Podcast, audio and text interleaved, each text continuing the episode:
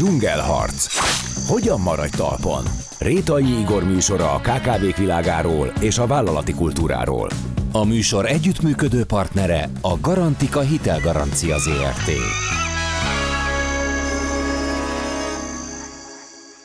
Sziasztok! A dzsungelharcot halljátok a cégeket működtető emberi energiáról. Igaz történeteket a bátorságról, küzdelemről, kitartásról és az elszántságról. Ebben az epizódban egy ma még sokszor kétkedve, mi több, talán elutasítóan fogadott területről beszélgetünk, arról, hogyan lehetünk ismertek és elismertek nem csak néhány ember, hanem sokak számára is. A sikerhez ugyanis számosan ambivalensen viszonyulunk, vágyunk rá, de ezt talán még magunknak se valljuk be, nem hogy nyilvánossá tesszük. Titokban szeretnénk világhírűek lenni. László Mónival hamarosan megjelenő könyve apropóján beszélgetek arról, mi is valójában a személyes márkaépítés. Sziasztok!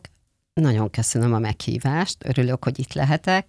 Én személyes márkaépítéssel foglalkozom, ebben adok tanácsot embereknek, hogy hogyan mutathatják meg a tehetségüket, a szakmai tudásukat, azért, hogy a saját karrierjükben előrébb lépjenek. Az angol neve personal branding, és én azért tartom fontosnak ezt a megkülönböztetést, hogy nem self-brandingről beszélünk, mert ez rögtön leszűkíti, tehát amikor azt mondom, hogy personal branding, akkor kifejezetten egy szakmai üzleti előmenetelről van szó, és még véletlenül sem arról, hogy a magánéletben hogyan legyen valaki sikeres, hogyan építse a párkapcsolatát.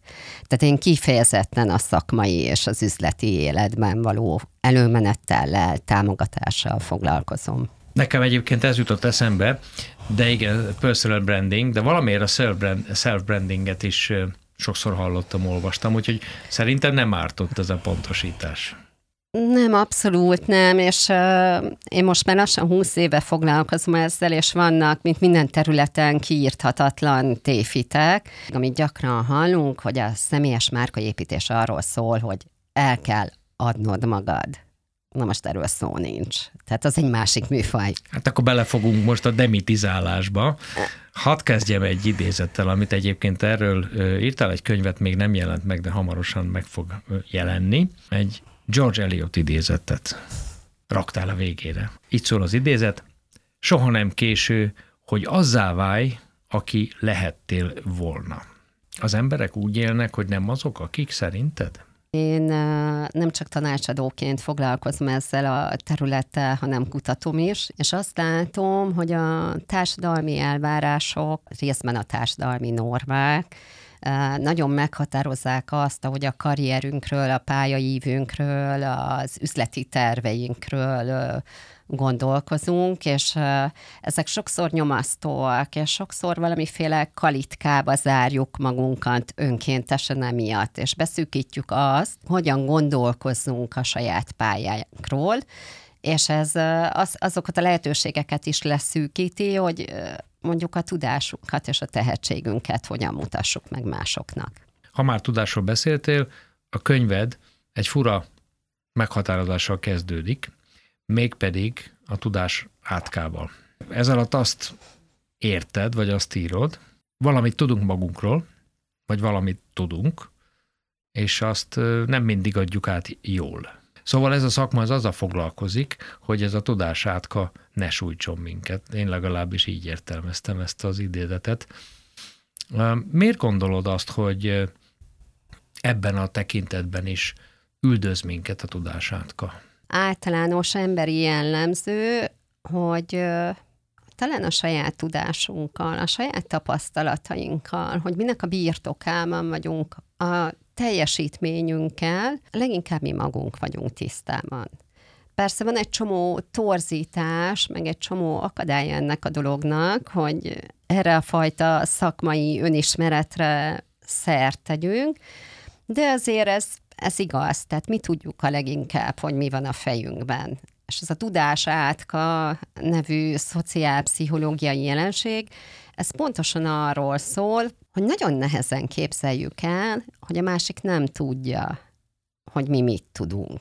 Azért is kérdezem, mert Ugye első ránézésre szerintem a márkát azt a tudásnak a megnyilvánulása építi. Problémák megoldása, kérdések megválaszolása, vagy valaki új utakat fedez fel, azaz éppen, hogy a tudás ereje, ami építi a, a, a személyes márkát.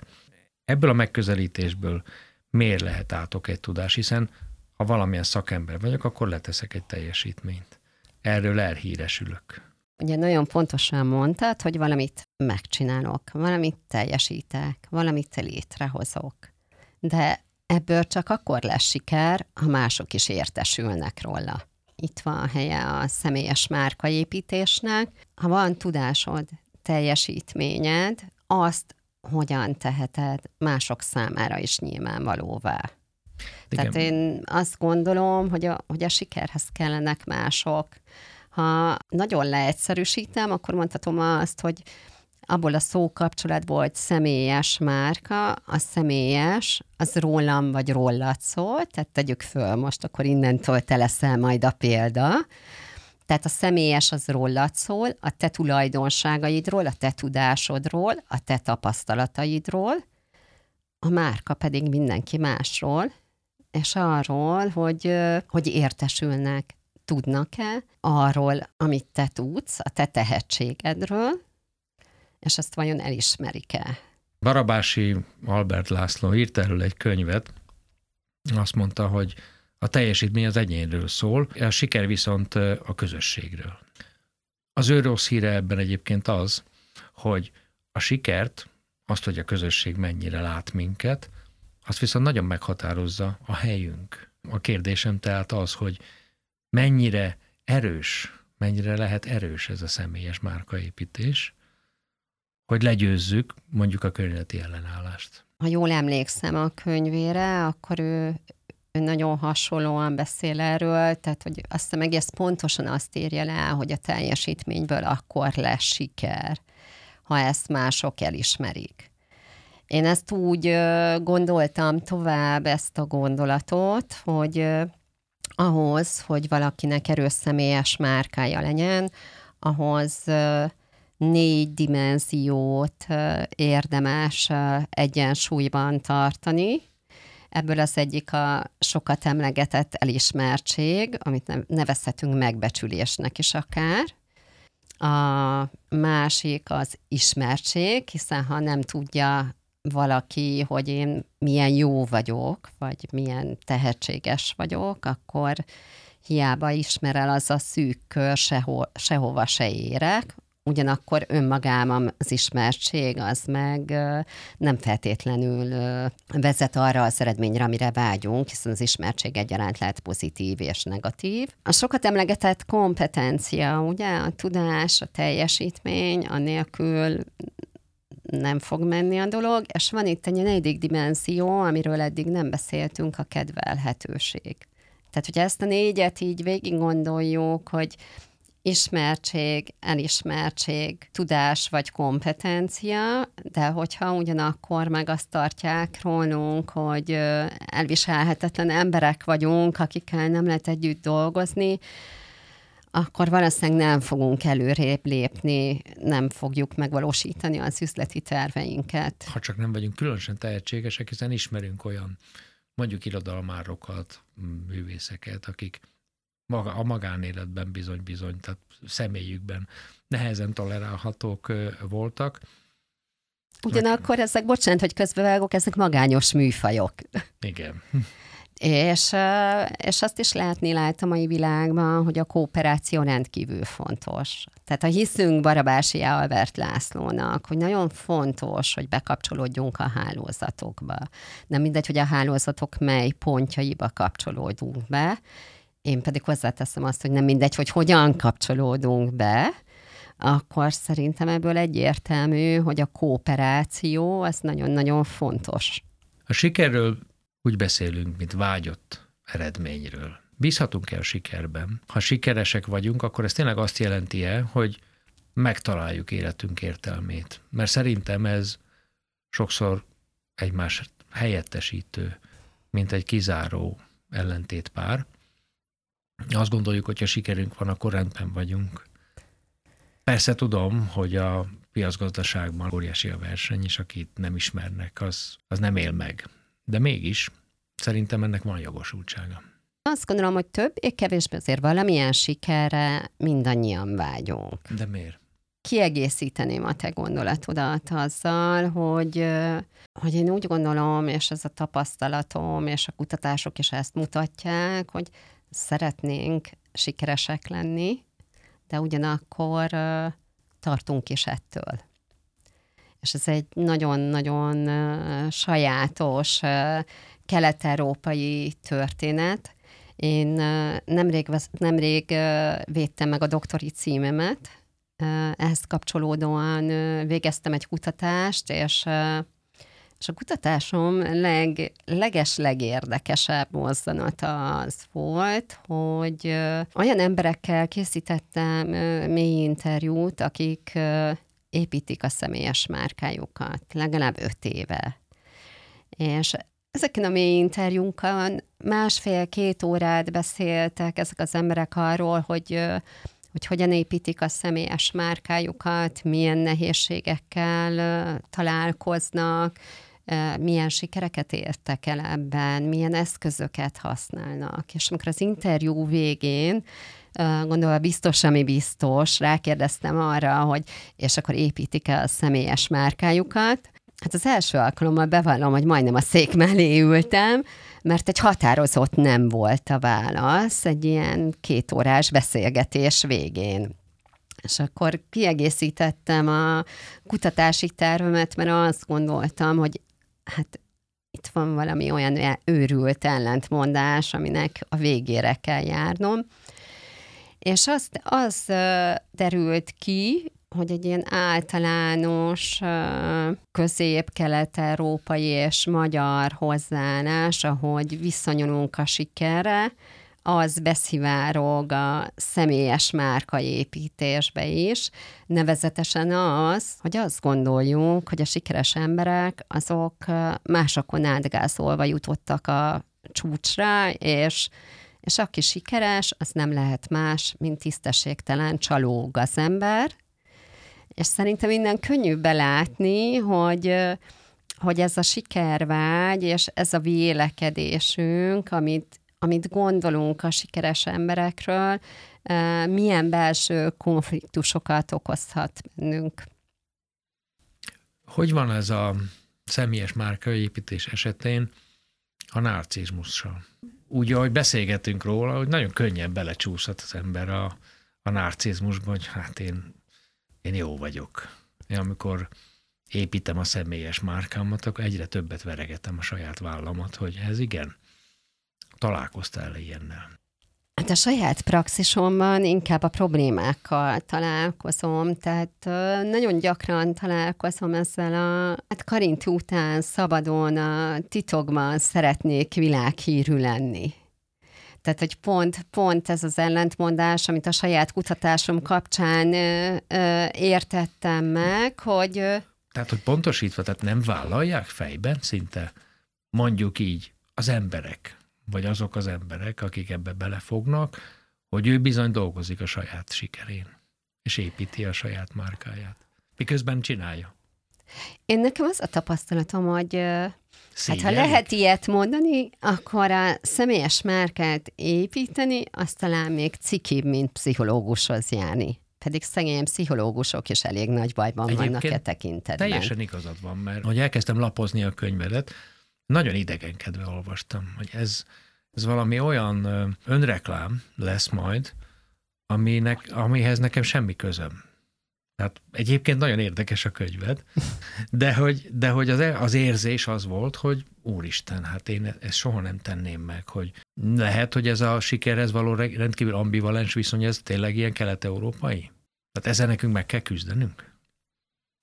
Hát a kutatások azt, azt mutatják, hogy igen. De hagyj kérdezzem meg, hogy azt mondtad, hogy amikor elkezdted olvasni a könyvet, akkor uh, rengeteg ellenérzés volt benned, és olyan egyáltalán olyan furcsa volt uh, belelapozni, hogy uh, de milyen volt a végén? Végén megértettem azt, hogy hogy ez egy előítélet a, a részemről. Ugye azt mondjuk, hogy személyes márkaépítés, akkor én egy tárgy vagyok, tehát valami vagyok, ami elvesz a személyiségemből, és azt hiszem ez okozhatta az ellenérzést, és azt a transformációt elvégezni magadban, hogy ez, ez éppen, hogy nem, nem az.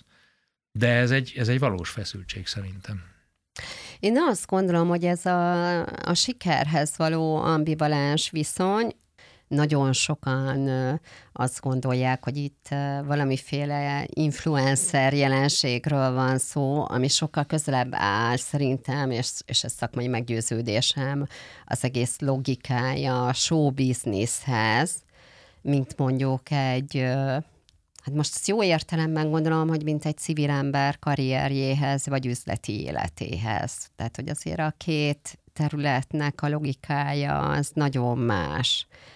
Szerintem nagyon-nagyon fontos, hogy nem egy öncélú magamutogatásról beszélünk, nem arról beszélünk, hogy adjuk el magunkat, hanem arról beszélünk, hogy azok, akik fontosak, akár a, a karrierünkben, akár az üzleti életünkben, azok legyenek tisztában azzal, hogy, hogy mi mit kínálhatunk, mit nyújthatunk. Ez adott esetben egy üzleti környezetben abszolút érthető, hogy az ember a saját üzleti kvalitásait megmutatja, megmutassa. Ez a tevékenység mennyire hat vissza a személyre magára és a magánéletére? Nem tudom, hogy volt-e ilyen tapasztalatod? Hát, hogy a, mondjuk a személyiségére, vagy a viselkedésére? Fog... Igen, ott az otthoniakkal, a barátaival. Ugye sokat foglalkoztál a könyvedben az introvertált, extrovertált típussal, és ugye azt feloldal azt az ellentmondást, hogy a introvertált típus az nem feltétlenül azt jelenti, hogy magának való, és senki nem ismeri, és az extrovertált sem biztos, hogy nagyon szerethető ember lesz. Tehát ezt a könyvet kifejezetten introvertáltaknak írtam, ami nem azt jelenti. Egyébként te is az vagy? Én is introvertált vagyok, ebből voltak problémáim, néha még most is problémás, és nagyon régen szerettem volna ezt a könyvet megírni, mert mint mindenhez, ugye nem csak a személyes márkaépítéshez, hanem az introverzióhoz is rengeteg tévhit tapad, és, és azt láttam, hogy hogy rengeteg tehetséges introvertált küzd ezzel, hogy, hogy hogyan érvényesüljön. Én azt gondolom, hogy annyiban talán lekerekíthetjük, meg egy kicsit vonzóbbá tehetjük ezt az egész témát, hogyha azt mondjuk, hogy igazából ez nem feltétlenül a sikerről, hanem az érvényesülésről szól hogy olyan, olyan vállalkozást építsek, ami, amiben jól érzem magam. Ha már vállalko- vállalom a, a vállalkozói lét rizikóit, akkor uh, abból is tudjak részesülni, hogy magam alakíthatom a feltételet, feltételeket, akár az ügyfélkörömet, de ez ugyanígy igaz egy alkalmazotti létre, hogy hogy én azt gondolom, hogy ott sem mindegy, hogy mekkora mozgásterünk, és milyen lehetőségek között választhatunk. Tehát, hogyha meg kell fogalmaznom a, a, valami, valamiféle definíciót adnom, akkor azt mondom, hogy az a személyes márkaépítés célja, hogy azok az emberek ismerjék meg a te teljesítményedet, tudásodat, szolgáltatásaidat, akik támogathatnak a céljaid elérésében. Egyfelől igen, nekem meg azt is üzeni a könyved, hogy mindegy milyen vagy, legyél extrovertált vagy introvertált, és ezt nem úgy kell felfogni, hogy siker vagy nem siker, hanem ne engedd, hogy az befolyásoljon, hogy mások befolyásoljanak, hogy, hogy a körülmények befolyásoljanak. Legalábbis ne hivatkozz rá. Vedd, vedd észre, hogy rajtad múlik. Az én kedvenc szociálpszichológia professzorom Cseperi György tanár úr, akinek hát nagyon frappáns megfogalmazásai vannak bizonyos esetben, és ő gyakran mondogatja azt, hogy az ember nem falevél, hogy ide-oda fújja a szél. Van felelősségünk a saját, hát most nem akarom azt mondani, hogy az életünkkel, tehát maradjunk ennél, hogy a, a szakmai pályánk, pályánkért. Tehát lehet, lehet a, a körülményeket hibáztatni. Nekem is rengeteg kudarcom volt, amikor elkezdtem személyes márkaépítéssel foglalkozni, akkor még hát nem, hogy ellenérzések voltak a kifejezéssel kapcsolatban, nem néztek rám, hogy miről beszélek. Tényleg olyan volt, mintha kínaiul beszéltem volna hogy azt kell látni, hogy ezek nem kőbevésett dolgok, tehát ezeket el, el lehet mozdítani. Attól, hogyha nem ideálisak a körülmények, attól még nem kell föladni.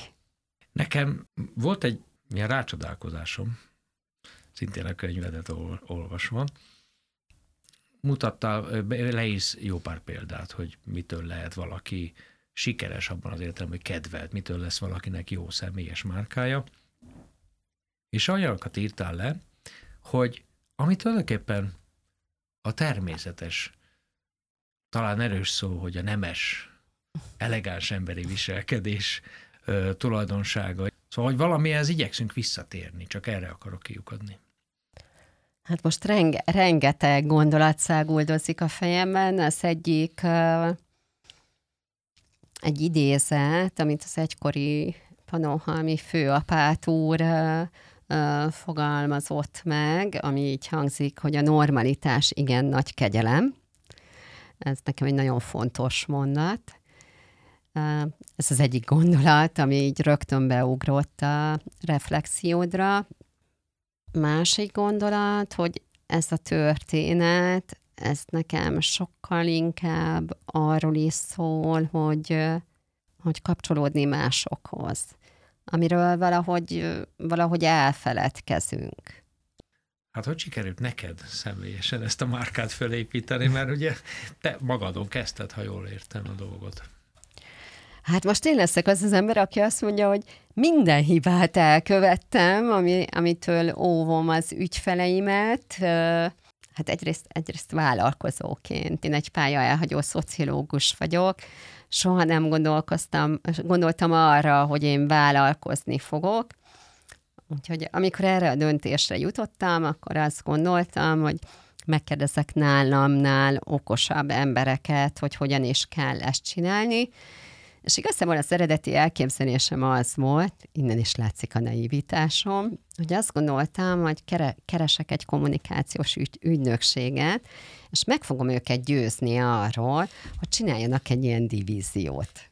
Tehát ez egy... Nem önálló lennél, hanem Hát igen, igen, tehát hogy, hogy akkor még ezt gondoltam, és akkor megkérdeztem egy vállalkozó barátomat, hogy hát hogyan is kell egy ilyenre felkészülni, meg hogy egyáltalán kit keresek, és mondta, hogy semmi gond, ő majd bemutat, összeköt a megfelelő emberrel, de hogy készüljünk föl erre a megbeszélésre. Hát 2008-at, nem 2009-at írtunk, mert akkor már elvégeztem például egy sales tanfolyamot, tehát gondoltam, hogy majd én szélszelni fogok, az egy külön fejezet, és hát nem tudom mennyi időnk van, de ez nagyon hosszú lenne, hogyha én elmondanám a szélszes próbálkozásaimat, de ez egy ilyen emblematikus történet és egy forduló pont. Mond, hogy ő fölkészít, és hát 2008-2009 végén ugye egy ilyen bemutatkozó dolog, hogy zajlott, általában mindenki prezentált, PPT-t használt. És akkor mondta nekem ez a barátom, hogy hát PPT uncsi, valahogy egyedinek kellene lenni, úgyhogy készítsünk, neki van egy nagyon jó grafikusa, készítsünk erről az egészről, hogy megértesse a delikvens, hogy miről van szó, egy plakát szerű dolgot, mert az azért is nagyon jó, mert majd ott hagyhatom. Na, elkészült ez a plakát A3-as méretben. Ugye a hallgatók nem látják, de hát hogy mondjam, szóval nem a magasságom az erősségem, meglehetősen kicsi vagyok, tehát hozzám képest egy ilyen A3-as plakát, az meglehetősen nagy méretű. Ez még önmagában nem lett volna gond, de az utolsó pillanatban uh, Zoltán, vele kellett találkoznom, mondta, hogy neki úgy alakult a, az élete, hogy na, az irodában találkozzunk, hanem a Mamutban, és akkor a Mamutban volt éppen egy olyan hely, ami egy ilyen folyosón volt, kiskerek asztalokkal, székekkel, én, amikor már le, leparkoltam a parkolóházba, és így haláztam ki a kocsiból ezt a plakátot, akkor már úgy éreztem, hogy így vörösödik a fejem, és, és úgy az egész olyan olyan kényelmetlen a helyzet. Na most ennek a kényelmetlenségnek az lett a vége, hogy bemutatkoztunk, leültünk beszélgetni, és akkor gondoltam, hogy eljött az a pillanat, amikor elő kell húznom ezt a csodálatos a, plakátot, és ez volt az a pillanat, hogy azzal a lendülettel, ahogy így nyúltam a mappába, ráborítottam az egész asztalt, kávéstól, narancsúzzal, mindennel együtt a gyönyörű öltönyére. Hát nagyon, nagyon kínos volt, tehát hogy tényleg hát kínos, ciki nem ciki, nekem hónapokig visszatérő rémálmom volt ez a jelenet, hogy valakire egy ilyen nagy nyilvánosságon egy egész asztalt ráborítok, és a, tehát, hogy ott azért összeszaladtak rendesen erre az eseményre az emberek, és, és azért volt fordulópont, mert akkor elkezdtem gondolkozni, hogy mit is csináltam. Ugye ki, kimozdultam alaposan a, a komfortzónámból, egész másképp viselkedtem. Hallgattam valakire, aki nagyon-nagyon jót akart nekem, de történetesen ő mondjuk egy ilyen két méteres ember volt, aki egy hát egy ilyen buldog természetű üzletember, ez a klasszikus szélszes, én pedig nem ilyen vagyok. És akkor, akkor kezdtem el gondolkozni, hogy akkor biztos, hogy jó ez, hogy én már egy éve, másfél éve itt próbálkozom ezzel, hogy szélszelek, kávézom, és egyáltalán, és olyan dolgokat próbálok ki, amit, teljes mértékben távol állnak tőlem, tehát gyakorlatilag a terrorzónámba belerohantam. És akkor addig-addig gondolkoztam, még arra jöttem rá, hogy akkor uh, itt van az az, az az idő, amikor úgy merészkedjünk ki a komfortzóna széléig, és akkor próbáljuk meg azt a, azt a trúvájt uh, megcsinálni, hogy ne nekem kelljen menni szélszállni, hanem találjanak meg a nekem való ügyfelek, és akkor itt meg kell említeni egy másik barátomat, Kicinger Szonyát, aki nagyon-nagyon győzködött, ugye ez már majdnem 2010, hogy, hogy a blog lesz a jövő és akkor uh, saját magamnak uh, összeraktam tulajdonképpen egy személyes márkaépítési stratégiát, aminek az egyik alapköve az volt, vagy kommunikációs felülete, hogy én blogot fogok írni a személyes márkaépítésről. Ezért persze mást is csináltam, tehát hogy hogy igazából szerintem az az érdekes ebben a történetben, hogy hogy tényleg a komfortzóna széle, mert egy olyan eszközt használtam, vagy használok a mai napig, egy ö, olyan, olyan módon próbálok kommunikálni, ami nekem komfortos. Ugyanakkor meg mégiscsak kimentem a szélére, mert hogy az azt is jelentette, hogy azért magamból is kell valamit mutatnom. És mi segített abban, hogy ne hagyd abba? Mondtad, hogy másfél évig próbálkoztál, aztán megtalálta az utat, de azért az valószínűleg hosszú másfél év lehetett. Hát nem volt rövid, tehát hogy ö, az a magánéleti szituáció volt, hogy közben én ott álltam egy 8-9 éves ö, fiúgyermekkel, akinek ö, enni kellett adni a Túró és a tornacipőről nem is beszélve. Úgyhogy ez egy, ö, egy nagyon nehéz helyzet volt, de igazából ez az, ami, ami tovább vitt. Tehát az látszott, hogy, hogy állást ezen a területen nem fogok találni, hiszen nem is ismerte senki. Egyedül neveltem a gyereket, úgyhogy, úgyhogy egy multinacionális cégnél kommunikációs vezetőként ez az én szempontomból egy rémálom lett volna, mert hogy hogy nem tudtam volna a gyerekemmel lenni, tehát hogy az egy olyan, olyan beosztású munka, ami mellett ez nagyon nehezen kivitelezhető.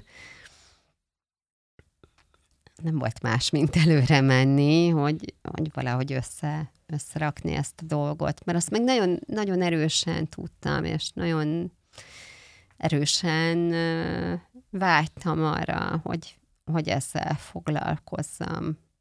Ezt akartam kérdezni, hogy ebben megtaláltad magadat, vagy a téma ragadott, meg a terület? Mi tartott itt? Hát ugye a, a szociálpszichológ, én azt egyetemen a szociológia mellett szociálpszichológiát is hallgattam, sőt, leginkább azt hallgattam, és, és ez egy olyan terület, ahol nagyon jól lehet alkalmazni ezt a tudást, nagyon izgalmas, tehát én tényleg ő, őrült, izgalmas feladatok vannak, meg, meg ügyfelek és problémák a világ legkülönféle pontjairól és a legváltozatosabb területekről. Ebből kifolyólag sosem unalmas. Hát szerintem mindenkinek van valami motivátora, hogy, hogy, hogy mi az, mi, mik azok a helyzetek, amik, amik adnak egy személyes elégedettséget. És én egy tipikus második ember vagyok. Tehát nekem, nekem a legnagyobb öröm, a legnagyobb boldogság, amikor azt látom, hogy, hogy másnak a, a, az érvényesüléséhez, a boldogulásához akár csak egy icipicit hozzátehetek. Én, én ezért csinálom. Nekem, nekem ez a tehát, hogy személyesen nekem ez az öröm ebben, és akkor hát a szociológiai és szociálpszichológiai érdeklődésből meg adódott, hogy, hogy ez a terület. Tehát, hogy valószínűleg mondjuk, hogyha, hogyha mondjuk a gyerekek jobban érdekelnek, akkor ezzel az alkattal lehet, hogy óvó, óvónő lennék. De hogy hogy ez egy, ez egy jó kombinációja az én tudományos érdeklődésemnek, ennek a fajta alkatnak, vagy ha tetszik, habitusnak, és hát az örök kíváncsiságomnak. A kíváncsiságod az hogy? Hogy, hogy jön ide? Én,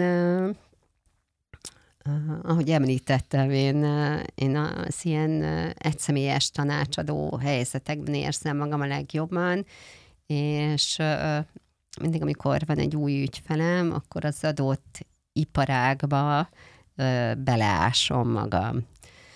És hát persze így aztán nagyon sok területről van kisé felületes tudásom, mert hogy teljesen más, mint a más, amikor valaki mondjuk 20 vagy 25 évig egy területtel foglalkozik, de hogy hogy ez szerintem nagyon izgalmas, amikor mondjuk jön egy,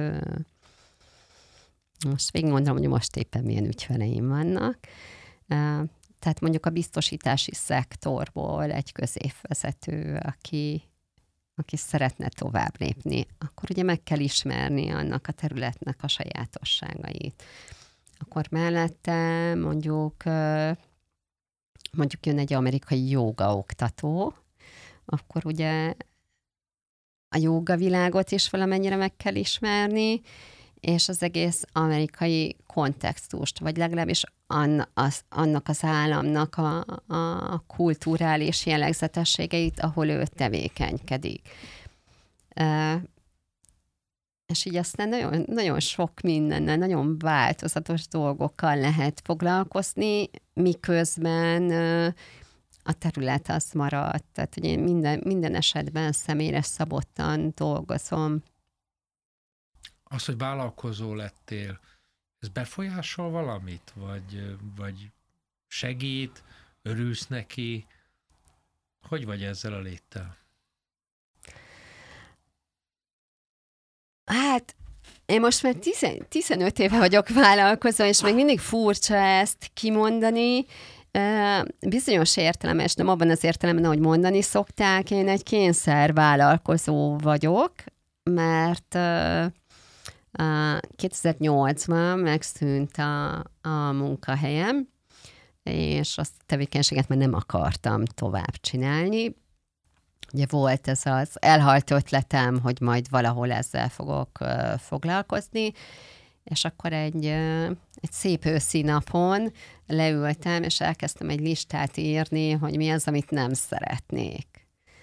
És uh, utána a lap másik oldalára elkezdtem írni, hogy mit szeretnék, ahol uh, az első helyen a következők szerepeltek, szeretnék a gyerekemmel vacsorázni minden nap, szeretnék én menni érte az iskolába, uh, szeretnék jó fejekkel dolgozni. Ez persze egy kicsit keményebben volt megfogalmazva, és itt tagadás formájában. Nem tudom, hogy mennyire lehet itt ilyeneket mondani. Sejtjük legalább.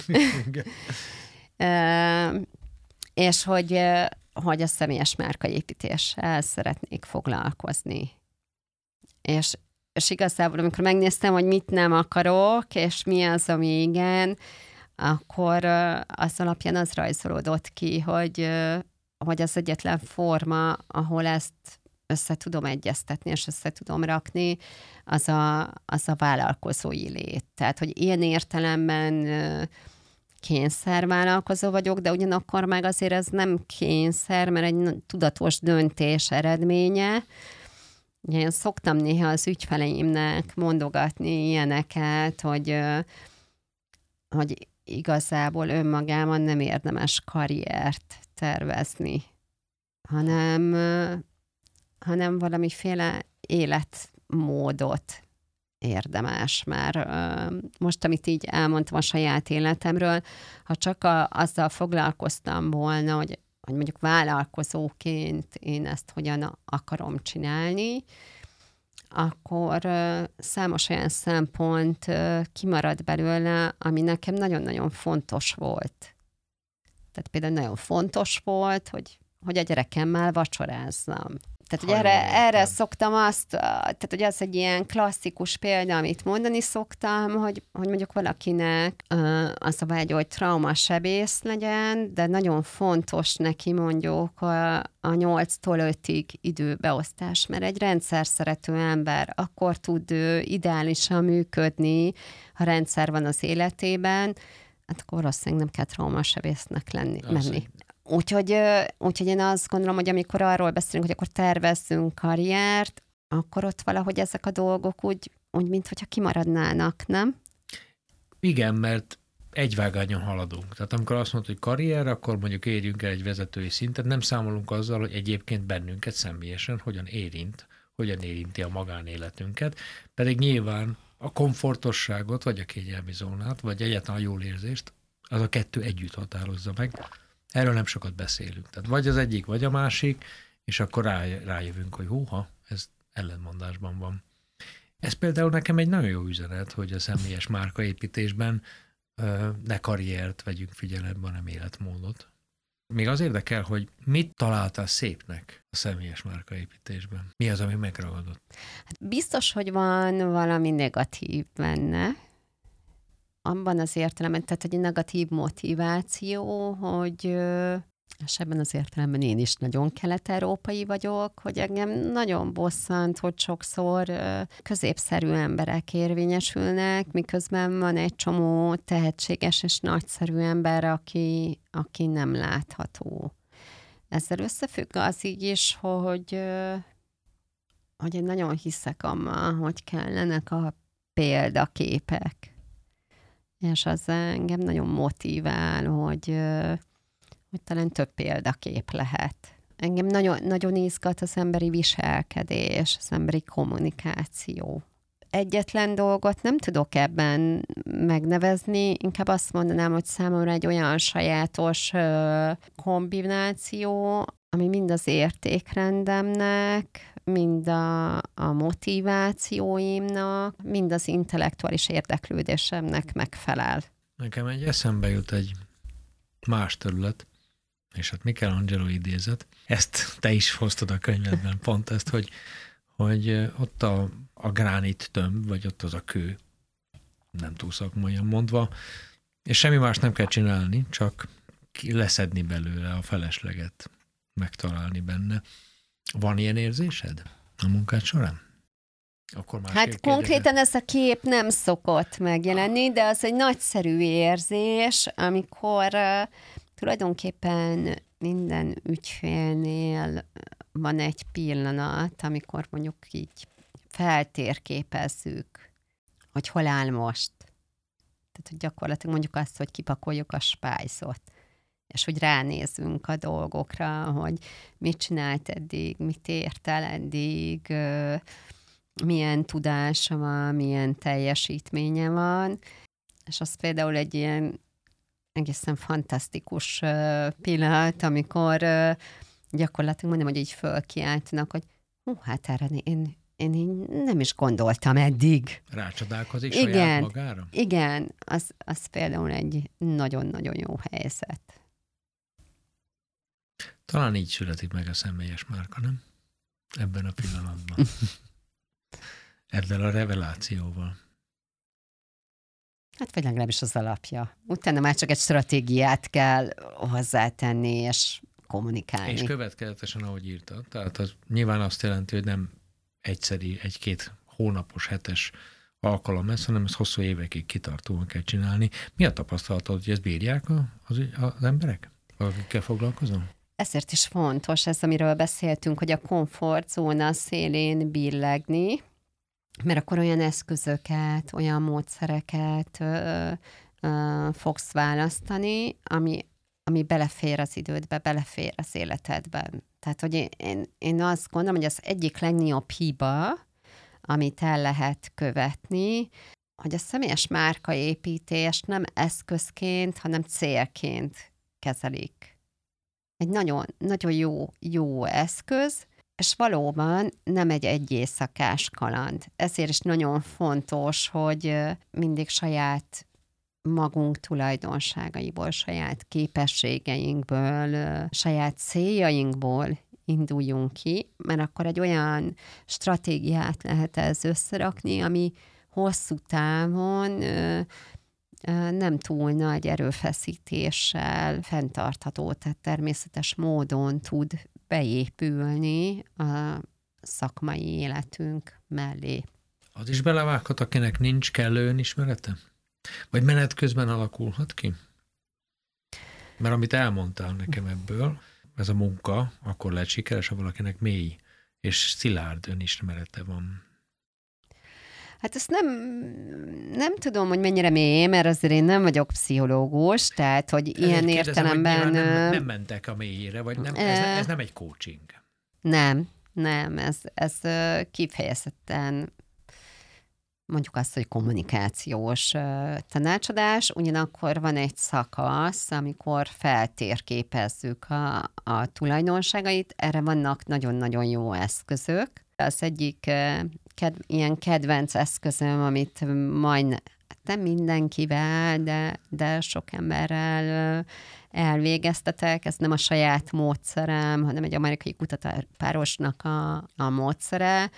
Talán magyar fordításban az lehet a neve, hogy én tükör, és az a lényege, hogy ki kell válogatni az életed legkülönböző területeiről néhány embert, mondjuk egy olyan tíz embert, és nekik egy e-mailt írni, hogy, hogy osszanak meg egy olyan történetet veled, ami, amiről azt gondolják, hogy, hogy akkor nagyon ellemedbe voltál, hogy akkor, akkor igazán, igazán úgy, úgy toppon voltál és utána ezt a, hát minimum, minimum 8 embert érdemes ilyenkor, az a legjobb, hogyha a különböző életszakaszokból, különböző munkahelyekről, és utána ezeket a történeteket megvizsgálni bizonyos szempontok alapján, például, hogy milyen minták láthatóak, Azért én azt gondolom, hogy tényleg egy jó én tükör, mert valós helyzeteken, valós szituációkban